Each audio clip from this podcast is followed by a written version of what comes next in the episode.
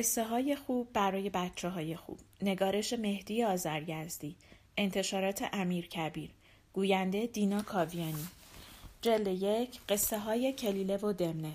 صفحه 86 نیش اغرب روزی بود و روزگاری بود. یک سنگ پشت و یک اغرب در همسایگی هم زندگی می کردند و چنان به دوستی و رفاقت یکدیگر عادت کرده بودند که شب و روز از یکدیگر دور نمی شدند.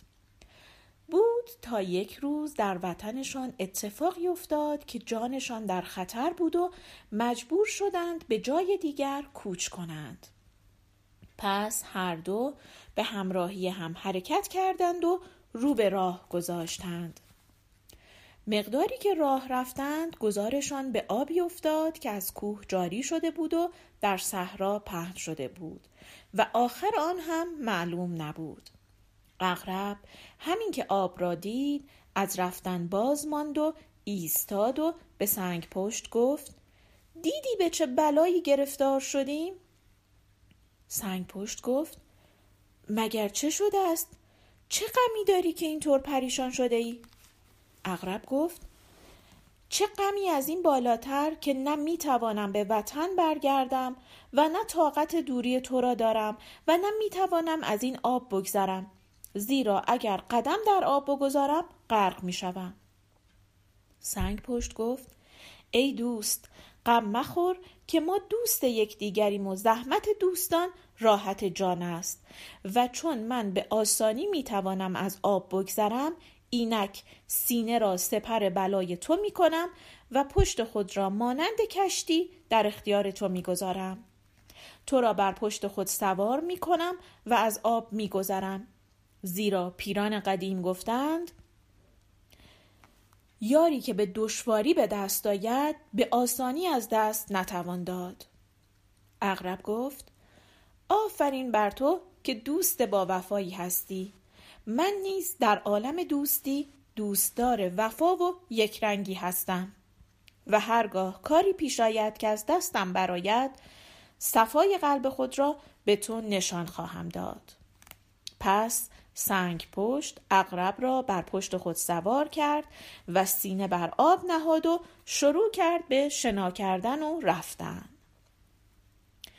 مقداری که در آب پیش رفت سنگ پشت صداهای تیزی به گوش خود شنید و احساس کرد که چیزی بر پشتش کشیده می شود و اقرب در تلاش و کوشش است. از اقرب پرسید در آن بالا چه کار می کنی و این چه صدایی است که به گوشم می رسد؟ اقرب جواب داد چیزی نیست. دارم پشت تو را امتحان می کنم که ببینم کجا می شود نیش زد.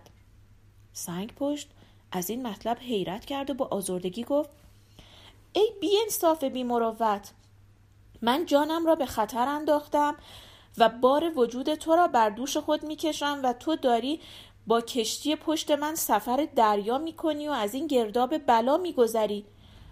اگر منتی نمیپذیری و حق دوستی و رفاقت قدیم را در نظر نمی‌گیری و از من سپاسگزار نیستی دیگر علت نیش زدن و آزردن من چیست؟ اگرچه نیش تو بر پشت من کارگر نمی شود اما تو که این همه دم از دوستی و یکرنگی می‌زدی این بدخواهی و خیانت را برای چه می کنی؟ اغرب جواب داد من از تو هیچ توقع ندارم که این حرف را بزنی موضوع بدخواهی و خیانت در کار نیست بلکه همانطور که طبیعت آتش سوزاندن است و هر قدر کسی با او دوستی کند باز دستش را میسوزاند من هم اقربم و اقتضای طبیعتم نیش زدن است.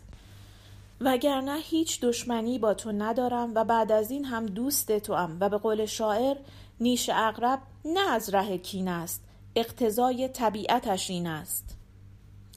سنگ پشت گفت راست می‌گویی. گناه از من است که همه جانوران را گذاشتم و با کسی مثل تو دوستی می کنم.